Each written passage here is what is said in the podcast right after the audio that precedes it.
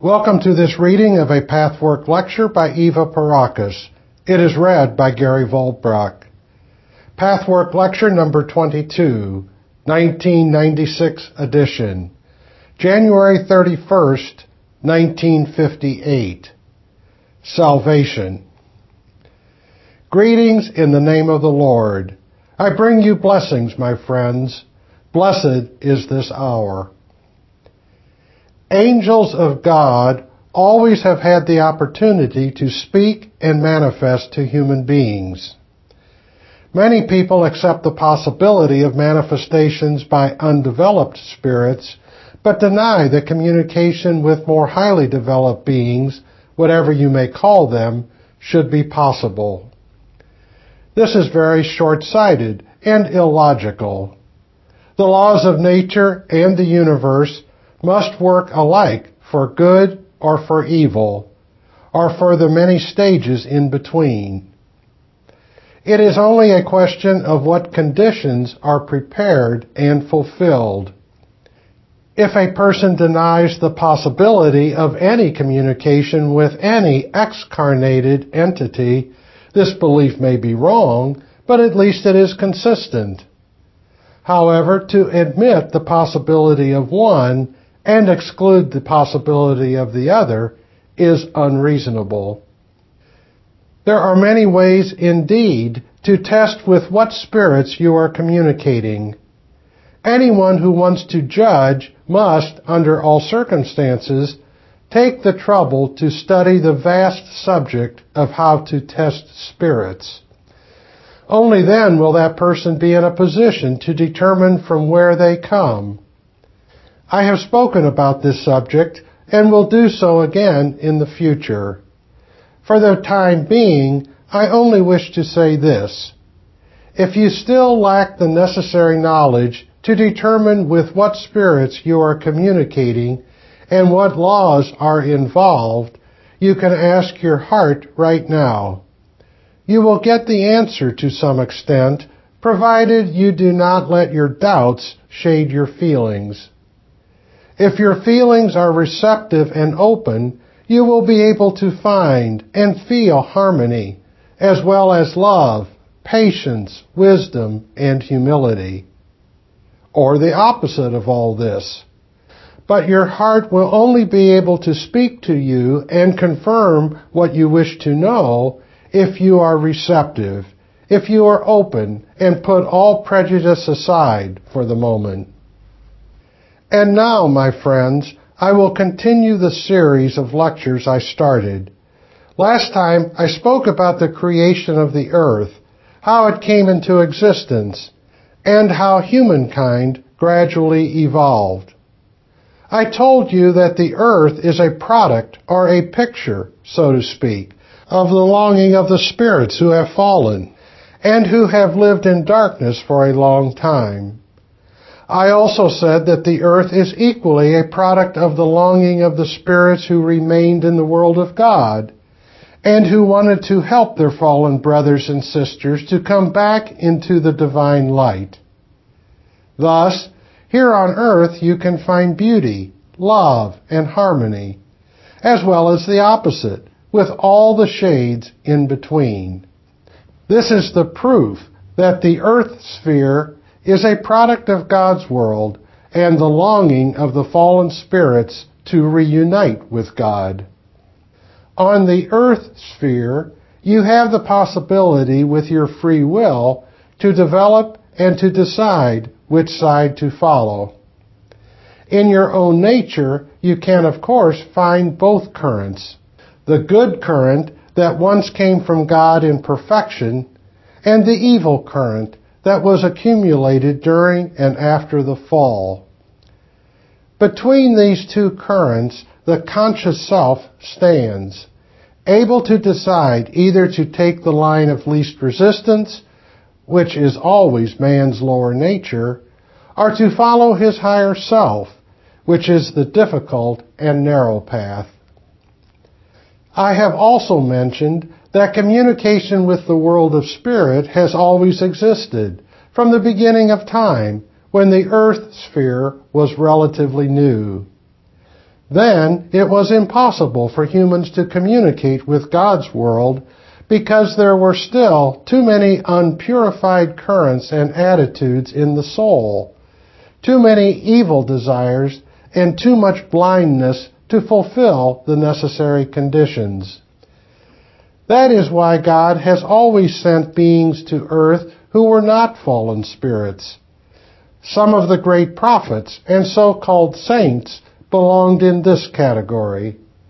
Not only did they bring wisdom, love, and purity with them to leave their mark upon this earth sphere, but because of their nature, they could communicate with angels of God. This is briefly what I said in my last lecture to prepare you for what I have to say tonight. I should like to tell you what salvation by Jesus Christ really means. Very few people indeed realize its full significance, least of all the organized churches who have almost completely misunderstood what salvation is. Many people believe that Christ died on the cross for the sins of everyone else, and as a result, no one is responsible or accountable for their sins, faults, and weaknesses, for Christ has atoned for them through his death. This, of course, my friends, cannot be so. It would be utterly senseless after the explanation of the real story of salvation, you will not only see that this is a comfortable misunderstanding, but you will also clearly perceive how this misunderstanding could have come about. I have also mentioned that salvation was not only accomplished on this earth sphere, but in every sphere of existence. Long before the earth sphere existed, and after the so-called fall of the angels, which I described some time ago in greater detail, God's plan was ultimately that every single one of those fallen beings should have the means to come back to Him, back to the light and harmony. But it was essential that God's laws never be broken, not even for the purpose of bringing back the fallen creatures. This was indeed a very difficult task to follow through. I also explained that each being put into creation by God was created perfectly in one way. Each being represented one divine aspect. The purpose was for each spirit to extend this perfection into other realms. Let us say one being was perfect in love, another in wisdom, and so forth. The aim was to use the divine power that we all once had to make ourselves perfect in every other respect, and thus eventually become godlike. By so doing, additional worlds of beauty would come into existence, spiritual worlds, for as you know, every thought, every feeling, every ambition, and every act is formed in spirit and thus creates a world. You also know that a number of spirits have used their divine power for this purpose, and a number of other spirits have used theirs in the opposite way. This was the origin of the fall. After the fall, Christ who of course existed in the spirit world long before he was born as man, organized all the spirits in God's world to use all their strength and perfection in their particular fields to help the plan of salvation.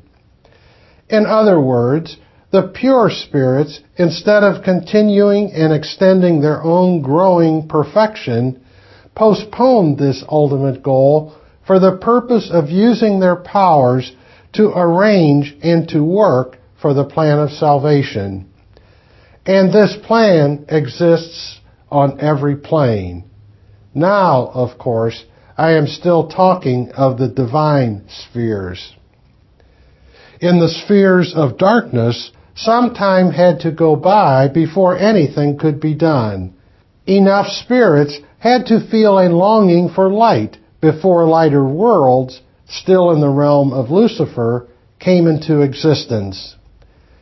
Without this longing, unconscious and blind as it was at the beginning, nothing could change, regardless of what would have been arranged by the world of God. In your language, millions and millions of years went by before, due to this longing, the earth sphere gradually came into existence.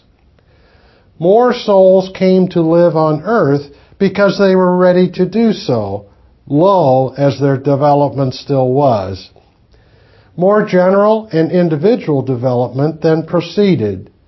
Merely by living on the earth sphere, they came, for the first time after the fall, into contact with something divine, subdued as this manifestation may have been for the most part. In the meantime, Christ was busy preparing and working in the spirit world of God, planning ahead and sending various pure spirits to live on earth. He also organized teachings for the pure spirits now incarnated to bring to mankind, either through inspiration and guidance or through communication with God's world. It is impossible for you to imagine how minutely everything had to be worked out, how painstaking this work was so that everything would accord with the divine laws of justice. At that time, no matter how far human beings developed spiritually, when returning to the beyond, they were still under the dominion of Lucifer. For, as I explained last time, every divine aspect was turned into its opposite quality. Therefore, free will, which is divine, was turned into domination. And of course, Lucifer would not give up the dominion he held over his followers.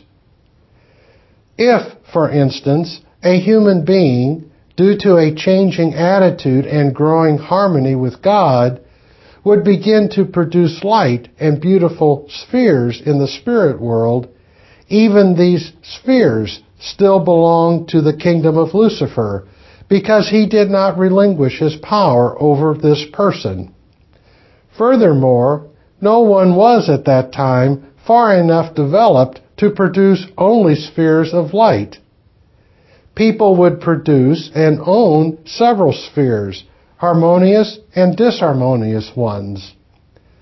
This happens, incidentally, with each one of you and with every human being. Wherever there are faults, weaknesses, and blindness, corresponding spheres come into existence. Wherever you are pure and purified, you create beautiful spheres. And you will not only own the best, but also the worst of that which you have built. Any relatively highly developed human being might thus inhabit a number of light spheres, but even these spheres were still under the dominion of Lucifer as long as the salvation work in this respect was not finished. By the way, what you call hell is not only one sphere of dire darkness and misery, as there are many gradations in the divine spheres, so there are similar gradations in the Luciferic ones. When enough beings were ready and cognizant of God and consciously desired to have complete union with God, the time was ripe for the most important part of the plan of salvation to take place, which Christ took upon himself. He had a reason beyond his infinite love and compassion with all his fallen brothers and sisters. During the process of the fall, the first spirit who fell, Lucifer, developed an intense jealousy of Christ. Thus, it was logical that Christ himself should prove his love by his great sacrifice and work not only to all the other fallen creatures, but also to Lucifer himself, who through Christ's deed alone would one day in the far future find it possible to return to God and thus find ultimate happiness. God made Christ the King of the universe, and as such, Christ possessed not only the highest privileges, but also the strongest responsibilities. By carrying the heaviest burden alongside his exalted position, he gave another example for the world to follow. Thus, when the time was ripe, Christ faced Lucifer.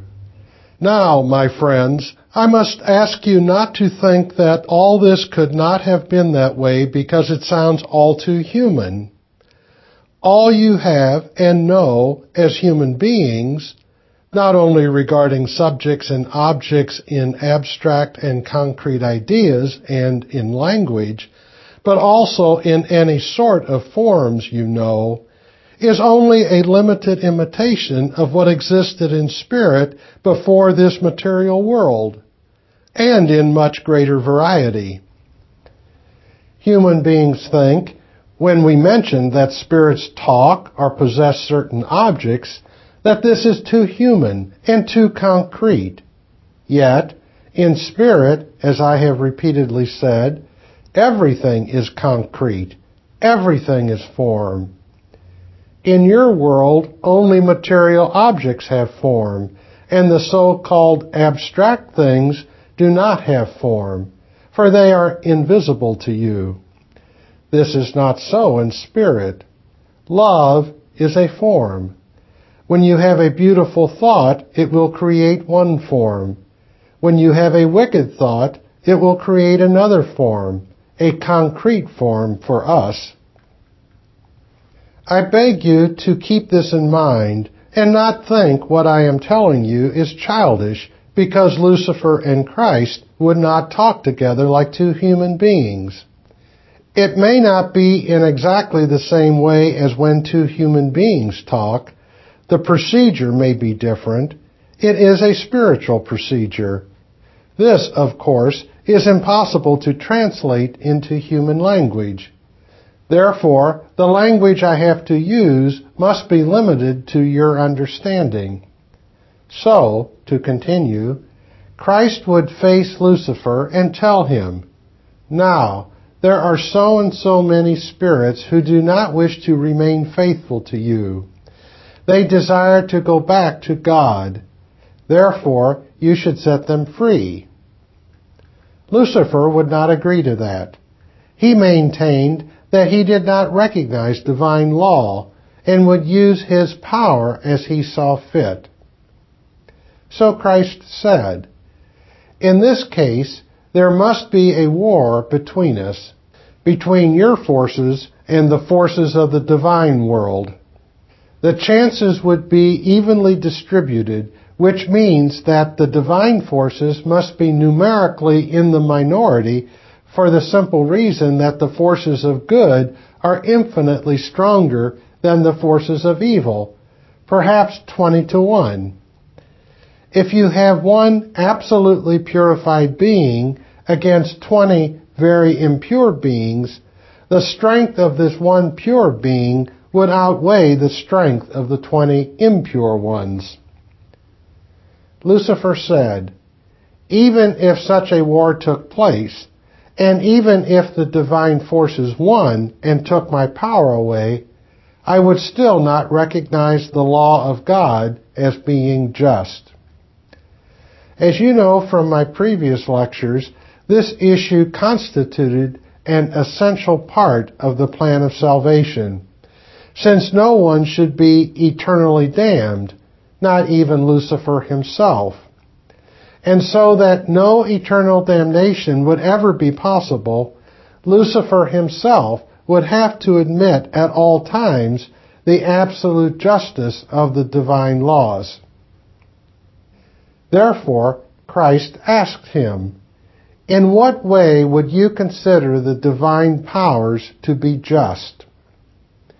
And Lucifer answered, I would fight such a war if one being, from the world of God, if you wish, would live on earth like a man without any protection or guidance from the world of God at crucial times, with a great part of his knowledge dimmed out, with matter standing in the way, and would yet remain faithful to God in spite of my temptations and in spite of the most difficult conditions possible.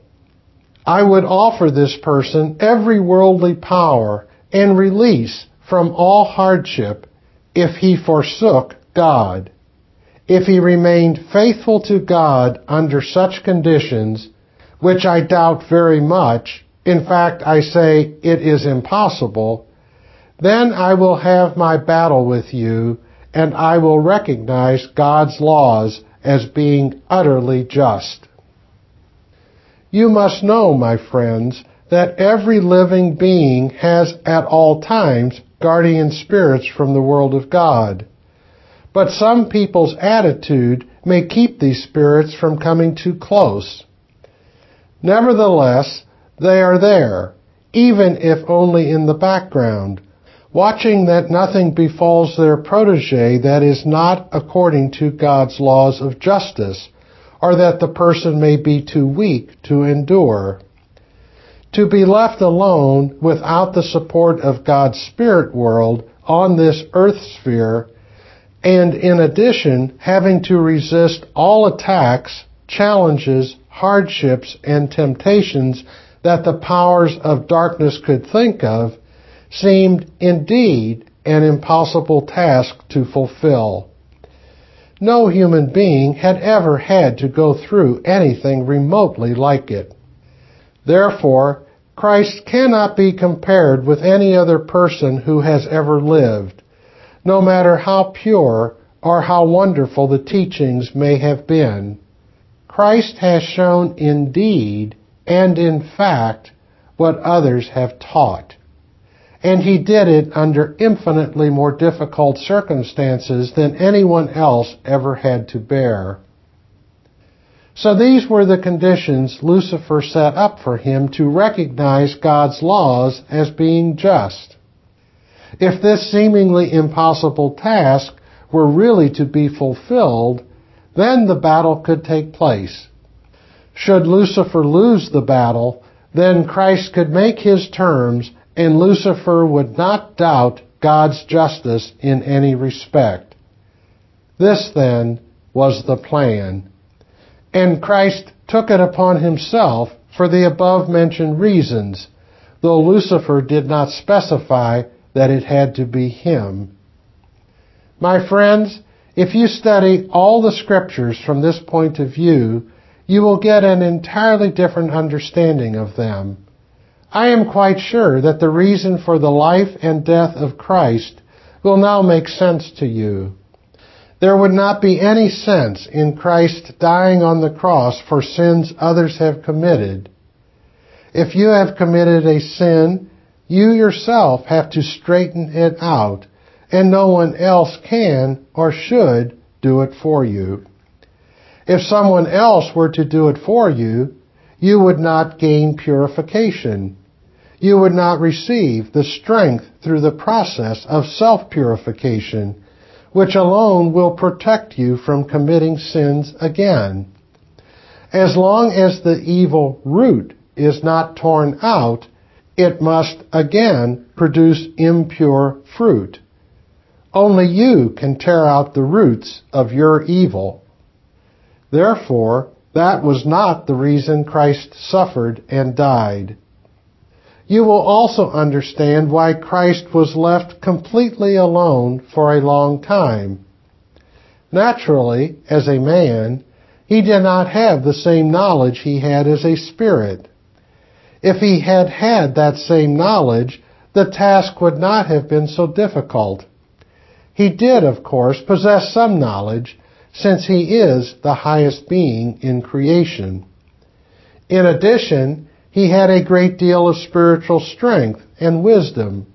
However, there would be no purpose to life on earth at all if, and this applies to everyone, the same spiritual knowledge were available in the flesh as when one is not incarnated.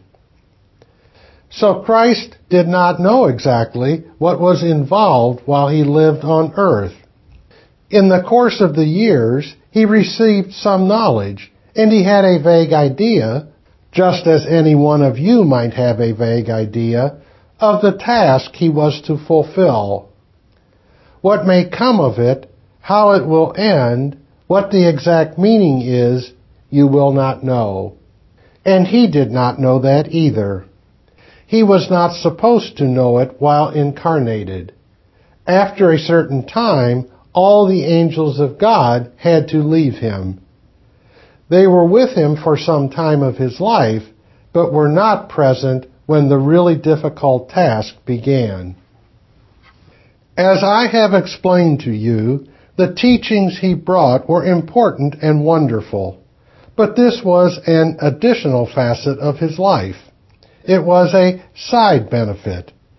Whenever anything happens in strict accordance with the will of God, not just one good reason and purpose exists, for many factors play a role and many good purposes are fulfilled with one divine deed. This again applies to everyone. However, simply to bring the teachings was not his full reason for living as a man. Beautiful as the teachings are, they were not new. In essence, other people had also brought the same teachings. He adjusted them according to his times and in consideration of the ever evolving development of humankind, but that was all. The task was, as I explained, that he, left quite alone and cut off completely from the world of God, had to resist the temptations of Lucifer, who put the greatest effort imaginable into his goal to cause Christ to fall. He used every device possible, and in so doing, he organized all his helpers. Believe me, Lucifer is by no means stupid, even though he certainly lacks wisdom and insight nor is he without great resources in his own dark powers. On the one side, Christ experienced nothing but suffering, both physical and psychological, as well as humiliation, the extent of which you cannot image. The humiliation and psychological suffering were a great deal worse than the physical suffering, as bad as that was. On the other side, he was offered all the temptations of the world of darkness. Of course, Christ was what you would call psychic to the maximum degree. His mediumistic qualities were so strongly developed not just in one respect, but in every respect, that they were greater than anyone else's before or after. This was an advantage as long as God's world was close to him. But when he was cut off from it, this was merely an additional hardship, for all the manifestations coming to him originated from the world of darkness. Clairvoyantly, he came in contact first with high emissaries from the Luciferic world, and later with Lucifer himself, who made himself appear as a beautiful being, offering Christ all the worldly advantages he might desire and instant release from all his sufferings, if he accepted Lucifer and gave up his idea of God. Lucifer taunted him in the worst moments of his sufferings. Where is your God of love and justice? If he existed, would he allow his beloved son to go through all this? If your God cannot offer you more, are you not better off with me? Look what I have to offer you. Your God can only offer you intense suffering and hardship in every possible respect. Can you imagine what this meant?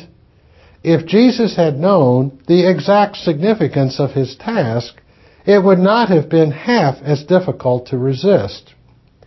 But this was precisely the point. To have doubts at these crucial times, doubts about everything, about his true identity, and about there being any wise and good purpose in undergoing all the hardships which he could not understand at the time. In short, about everything he had learned in the previous years was inevitable. Often he wondered whether he was not under some illusion, and whether all his previous knowledge was not the product of imagination. During these times of doubt, Lucifer would instantly be at his side and strengthen such thoughts. It is easy to perceive how extremely hard it must have been for him, being a man and having matter between him and absolute truth, to remain faithful to God and not to give in to these temptations aggravated by hardships. If the conditions of his task had not been such that even Christ might have doubted at times, his task would not have been so infinitely magnificent. Therefore, Christ had to have the same obstacles of matter as all other human beings, but his were intensified to a maximum degree. Material substance is a curtain, and man has to grope to open that curtain. Jesus Christ had to do the same, but in conditions of which you can only vaguely appreciate the extreme difficulty, even with these explanations. To remain on the right path under these circumstances without fully understanding it, my friends, you cannot really know what it meant. And having the humility, in spite of all the passing thoughts of doubt, to put God above everything, even above his suffering, and above his not understanding why, was the task. It indeed seemed almost impossible that anyone could do it, but Jesus Christ did. By doing this, Christ not only fulfilled the conditions by which the world of darkness could never at any time claim God's laws to be unjust, but at the same time, he set an example for everyone born after him. So when you are in suffering and you do not understand why, think of Jesus Christ within the setting of the true story of salvation. Then bring yourself to imagine his sufferings as something real, not some imaginary legend, as real as your own sufferings, only much worse then it will be so much easier for you to follow in his footsteps and remain humble, letting God take over. Immediately after Christ had successfully completed his task on the earth sphere, a number of so-called miracles took place on earth, showing humankind that a major phase in the history of creation was over and an important new phase was to begin.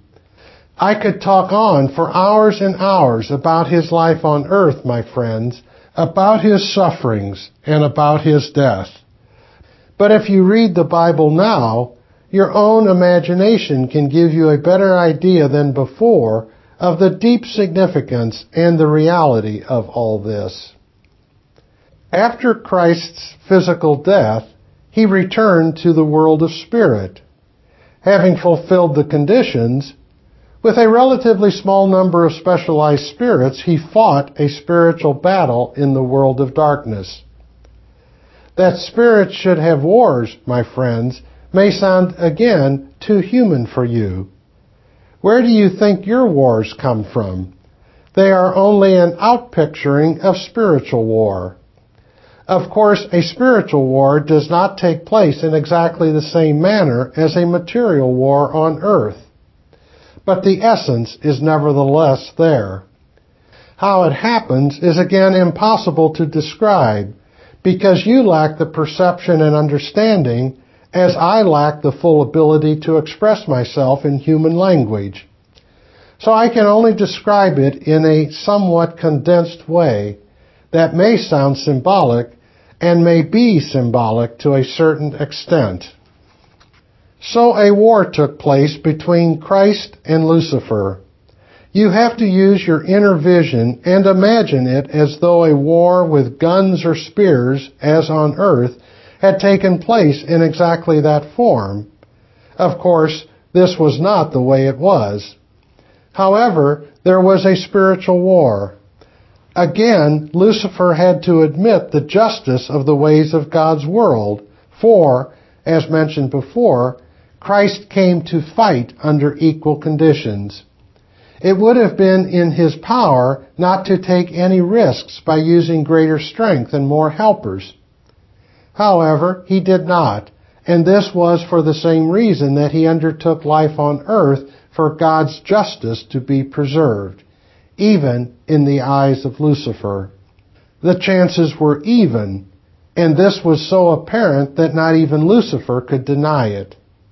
That was important, for the plan was, and is, that Lucifer himself must ultimately come to the point when he too will return to God as the very last of all the fallen creatures, since he was the first to turn away from the laws of God.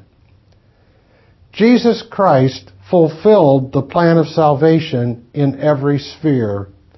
His task varied in each of the numerous spheres because each was different. In the world of God, where the manifold preparations were made, on the earth sphere, and in the world of darkness. After the battle was over, new conditions were set up. They have reigned ever since. In your history, you will read that on the third day, after his descent into hell, Christ went up to heaven. The various details that were preserved in Scripture confirm in a way all this for you, although the time element is not quite exact. Time is always a translation, so to speak, for in spirit, time, if there is such a thing, is individual, psychological, and very different. But this does not matter, for humankind has made a symbol of these three days.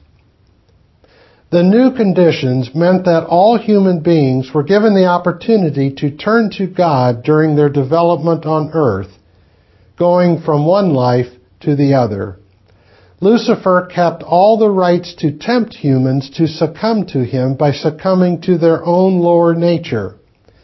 Should they resist, they would no longer be subjects of the Luciferic world, for the doors were now open to unite with their Creator and inhabit the divine worlds once more. Even the traps and temptations that Lucifer could use were, from that time on, limited. In accordance with divine law, God's spirit world now has the right to interfere. The divine laws must be observed in exactitude. The activities of the powers of darkness are limited and must stand ultimately under the jurisdiction of God. For Lucifer to still possess a certain amount of freedom is necessary, not only for the now so often explained reason that he must always recognize divine justice, but also as a necessary means for development. Evil has to be tasted to the brim in many cases before it can be overcome by free will and the being's own initiative. The desire to overcome must grow through ever mounting enlightenment in each individual soul and this often is only possible after one has gone through darkness. That such enlightenment cannot come in one lifetime goes without saying. To accomplish the perfection that is needed to enter into the kingdom of God, the perfection that was lost through the fall, and to shed all the darkness that has come upon a soul can never be done in one lifetime. Many, many lives are incarnations are indeed necessary. Life on earth is like a school where you develop from one class to the other. Sometimes you may stay for a while in one class, and then you may have one or several incarnations in succession where you accomplish a great deal. Human beings who are incarnated from the world of darkness first come with very low and coarse instincts. Only after many incarnations and worked off karmic debts, and often after some suffering and a number of divine influences, will the attitude begin to change, slowly but surely. When the senses have begun to refine themselves a little bit, then the real work of self-finding and self-purification begins. And for this phase, again, many incarnations, accompanied by changing conditions and circumstances, are necessary. Even in this secondary phase, many beings have not yet the strength to find God in reality. Too much of the lower self is still present for them not to succumb to the influences of the Luciferic world, whether the influence comes in the form of direct inspiration or through unwitting human instruments. Then it will again take a considerable number of lives to awaken sufficiently to strengthen one's willpower for the all-important process of self-purification. Only then will a further phase come in which the process of very gradual purification begins. In each life, conditions are prepared so that a certain side of the lower self has the opportunity to transform itself best. You see, it cannot be any other way, for it would be impossible to reach in one lifetime the necessary perfection needed to enter the kingdom of God for always. With each life, even in the worst cases, something is gained, even if the benefits can only be fully experienced at a later period, when a being finally declares, My path leads to God. I will not listen to my lower self that self which is constantly and magnetically in touch with the world of darkness. The higher self, which is much further in the background and much more difficult to reach through all the layers of imperfections, is, however, in constant contact with the divine world. The outer personality, with its willpower and capability to decide one way or another, has the means one day to make the decisive step. I declare myself for God, for my higher self, with everything that it entails. Disregarding the laziness, the comfort, and the way of least resistance to give in to one's faults. Whether the faults are still murder, stealing, wickedness, or are now only selfishness, jealousy, envy, resentment, laziness, or whatever else makes no difference in principle. Anyone truly declaring and deciding and remaining with the decision to follow the path to God, hence the salvation of Christ, cannot remain a subject of the Luciferic world. Lucifer will have no power over such a being, whether on earth or in the spirit world. This is the way Christ has opened the door. You may now understand why it is said that Christ saved you from your sins. This is accurate only in the sense that your great sin of falling, of not remaining faithful to God, and of becoming at one time part of the world of darkness does not have as a consequence eternal exclusion from the divine worlds. From this, Christ has indeed saved you. And for this, you certainly have all the reason in the world to be grateful to Him. Through Him, you now have the possibility by your own efforts and development to cross the threshold. In that sense, it is correct to say that Christ died for your sins. However, the interpretation that Christ died for all your sins and all your faults is very wrong. This, then, very briefly, is the story of the creation of the universe, the fall, the creation of this earth sphere, and salvation through Jesus Christ. At the beginning of this series, I encouraged you, my friends, to ask all the questions you have in mind about this subject that have not been answered in these lectures. I would like to suggest that you think about what I have told you. Reread my words, since you miss so much when you just hear a lecture for the first time. Then prepare your questions, and I will gladly answer them, as well as any others. Be blessed, my dear ones. Be in God and in Christ. This has been a reading of Pathwork Lecture number 22. For more information about other Pathwork materials and programs, please visit the International Pathwork Foundation website at www.pathwork.org.